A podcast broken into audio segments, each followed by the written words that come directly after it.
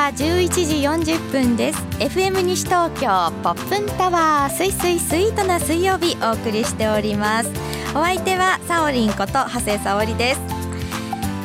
さて毎月第1第3水曜日のこの時間は元気がつながるウエストビズをお送りしています。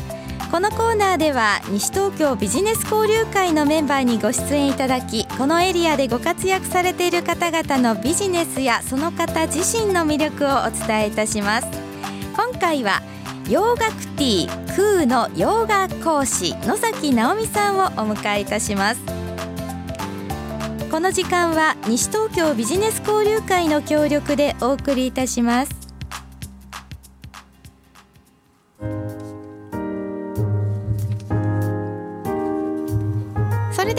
速お話を伺ってまいりましょう。国立にあります洋楽ティークーの洋画講師野崎直美さんです。野崎さん。はい。こんにちは。こんにちは。はじめまして。よろしくお願いいたします。いやもう野崎さんスタジオに入ってこられた瞬間にもう涼しい風が ふわーっとね涼やかと思わずね私言ってしまいましたけれども本当にそういった印象ね、はい、あります。そういった素敵なね。ありがとうございます。なんかいいですね。本当風のようなね、うん、方ですけどもね、えー、今日はよろしくお願いいたします。はい。まずはあの洋楽ティークーですけども、はい、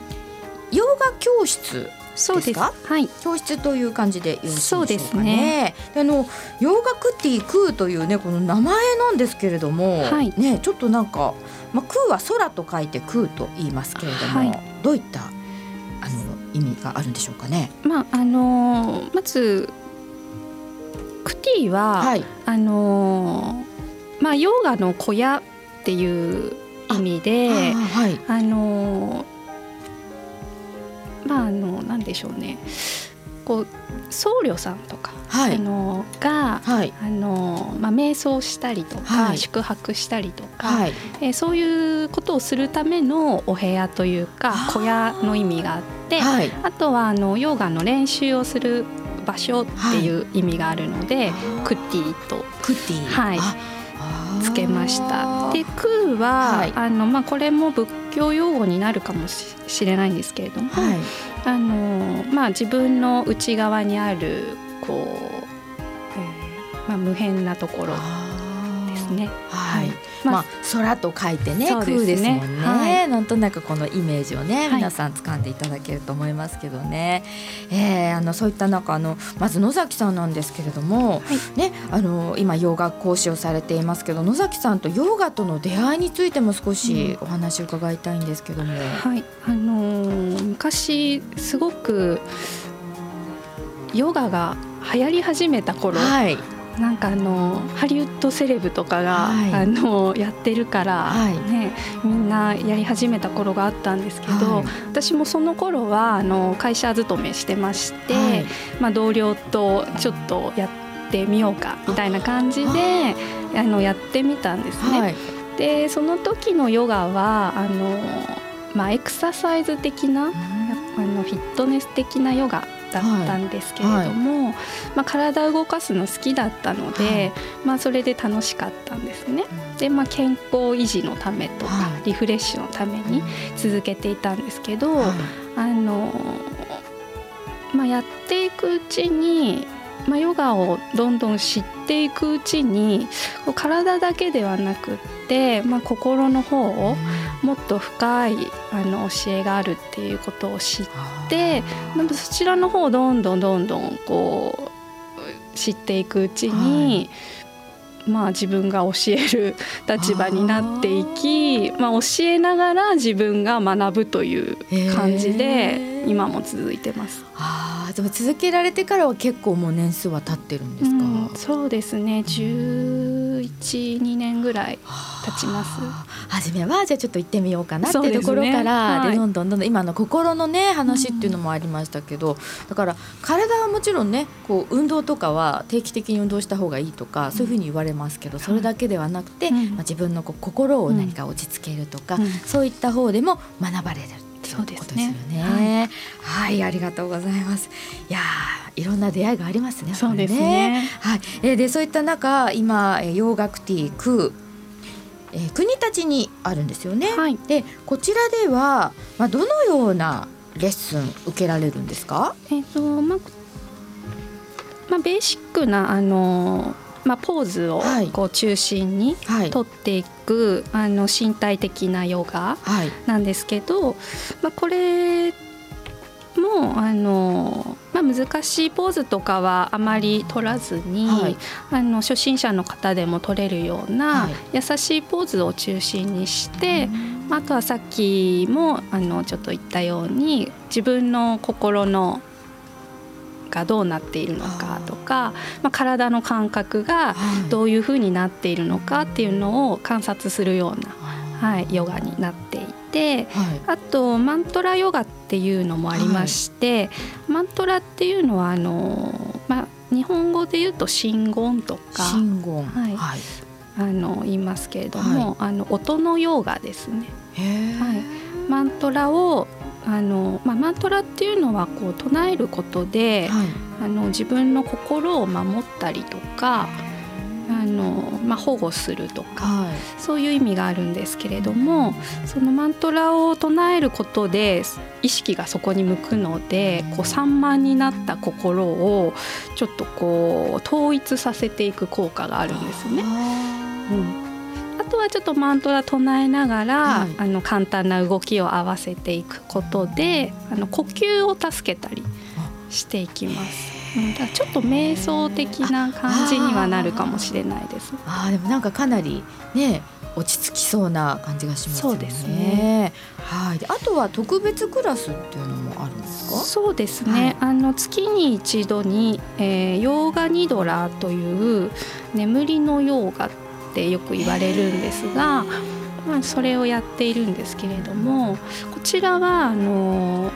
こう仰向けに横たわった状態で体は一切動かさずに、はい、意識だけを体の中にこう巡らせていって、はい、えー、まあ、呼吸をこう数えたりですとか、えー、ちょっとイメージを膨らませたりですとかあとこうちょっと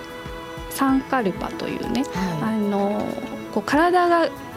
十分にリラックスしていると意識が自分の深いところに入っていきますので、まあ、その時にちょっと叶えたいものとか、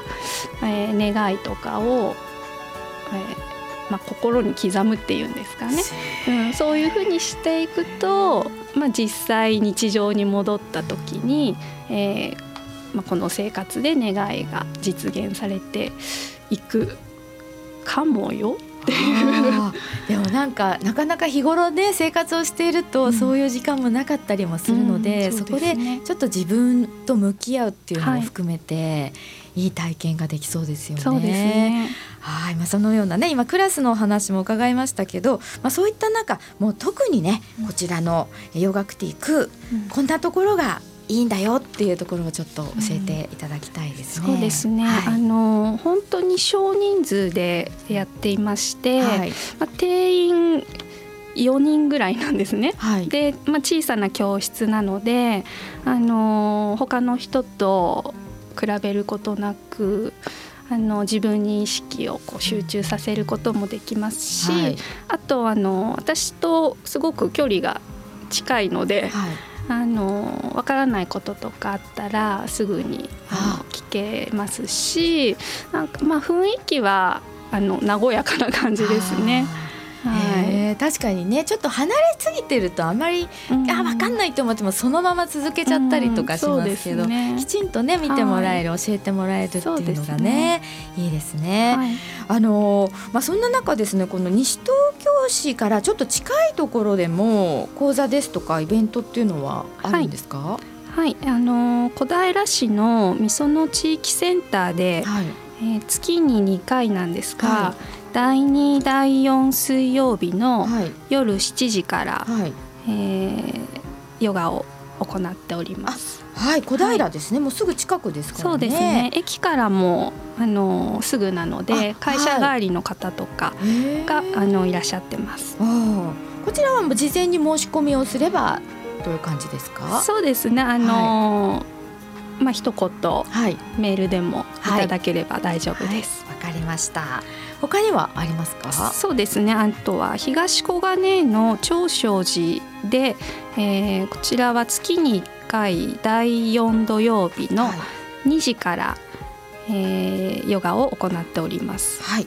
お寺ですね。そうですね。お寺でヨガ、はい、あとはあのこちらのお寺の方であの年に3回なんですけども、はい、えー、夜キャンドルヨガというのも行っていましてあのこちらもあの本堂でヨガをやるので、はい、とても雰囲気が幻想的で、はい、あのお寺のね静かな空気の中、はい、天井にはこう絵があったりとか、いいね、とてもいいです。はい、ぜひね皆様お出かけいただきたいですね。西東京市でも今後ね、はい、いかがでしょうかね。そうですね。ね。あのぜひ何かできればなと思っております。はい。ぜひね。え詳しくは洋楽ティークーのホームページをねご覧になってください、えー、それでは野崎さん最後にラジオを聴きの皆さんに一言お願いいたします。はい、えーまあ、毎日気持ちよく楽しく過ごしていくためにやっぱり体も心もリラックスしていることが大切だと思いますのであのお仕事などで慌ただしい日々をちょっと立ち止まって静かに自分を見つめる時間を作ってみてください。はいありがとうございます。ちょっとお話聞いてるだけでもかなりリラックスしてきましたけどね。はいありがとうございました